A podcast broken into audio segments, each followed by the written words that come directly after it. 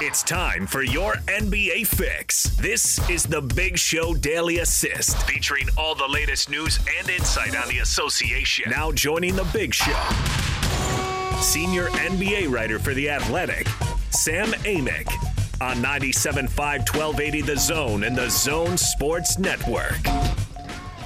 You heard the big voice guy. Makes magic happen for the athletic. He's our good friend Sam Amick. What's going on, Sam? Happy New Year. Hey guys, good afternoon. Happy New Year for sure.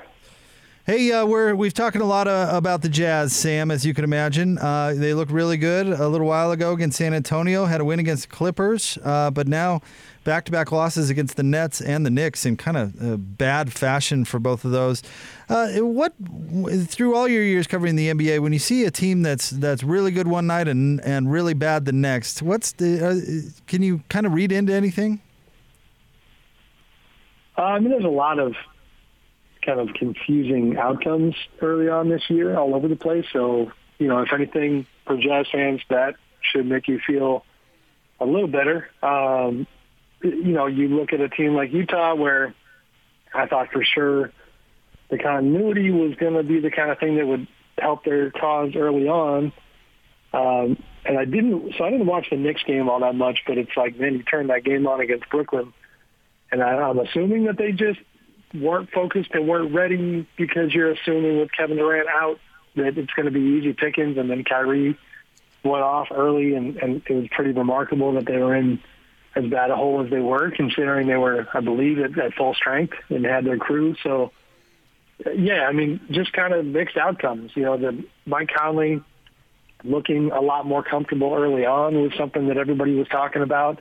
Obviously, Bojan Bogdanovic being back and uh, you know, and Donovan and Rudy having their contracts and time to go play ball. Um, but and I'm looking at their schedule here. I mean, this is a tough stretch. You're talking about a a lot of road time, and it's it's weird road time because of the pandemic. I mean, you know, downtime and being stuck in a, in a hotel room, going from San Antonio to Brooklyn to New York, Milwaukee, Detroit, Cleveland, Washington, uh, over the course of you know basically 11 days. You know, that's a lot. One of the problems for the Jazz, uh, Sam, is that they they're they're struggling defensively. Uh, I mean, we have Kyrie, as you mentioned, just carved them up, but they've also been giving up the last two games 60 plus points in the paint, which is not what you would expect with Rudy Gobert there. And then those players who are perimeter players who may not be great defenders, but you're counting on to score, they've been in a bit of a slump offensively. So, I mean, it's sort of a double whammy for this team right now.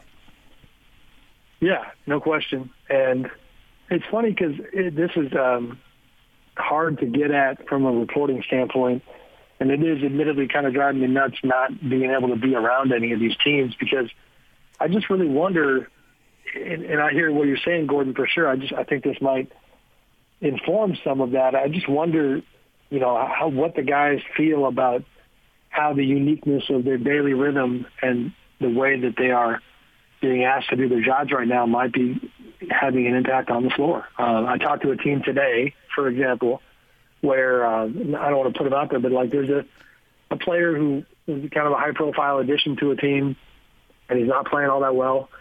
And um, they were talking about how like, well, his family hadn't really moved with him to town yet, and he can't really go anywhere. So it's a lot of downtime, and and even the word lonely came up. Like, you know, kind of where was his state of mind? And it kind of reminded me that to, to varying degrees, a lot of these guys are um, are just they're creatures of habit, and now their habits are very very different. And I can even relate in a very very very small way.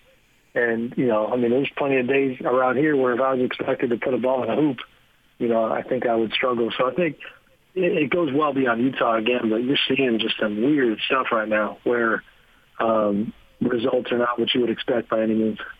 What's going on with the Raptors, Sam? I mean, I, I get it. Maybe they're not the best team in the East, but to almost be the worst. Yeah, not good. It, it, it's kind of you know it's fodder for those of us in the media to speculate about what it might mean in terms of you know like I wrote a lot the last couple of weeks about the James Harden situation and teams that, that may be in the market. And I don't know how in the heck I made this mistake, but I had written about like seven different teams and I didn't include Toronto. And some of the readers basically called me on it. I ended up going back into the article and adding a section on Toronto, and ever since then, now it's like, man, okay, you know, they're hurting bad. They need something.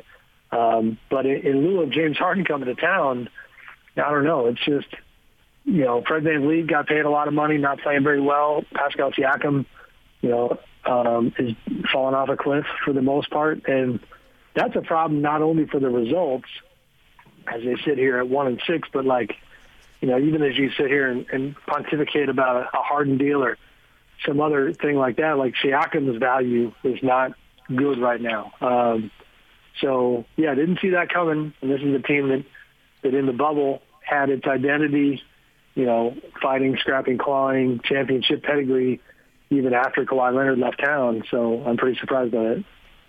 Here's another thing that uh, probably surprised you, Sam, is that the Phoenix Suns are not only as good as they are, but that, what they have the best defense in the league. Well, I mean, the best in the league surprises me. Uh, them being good does not.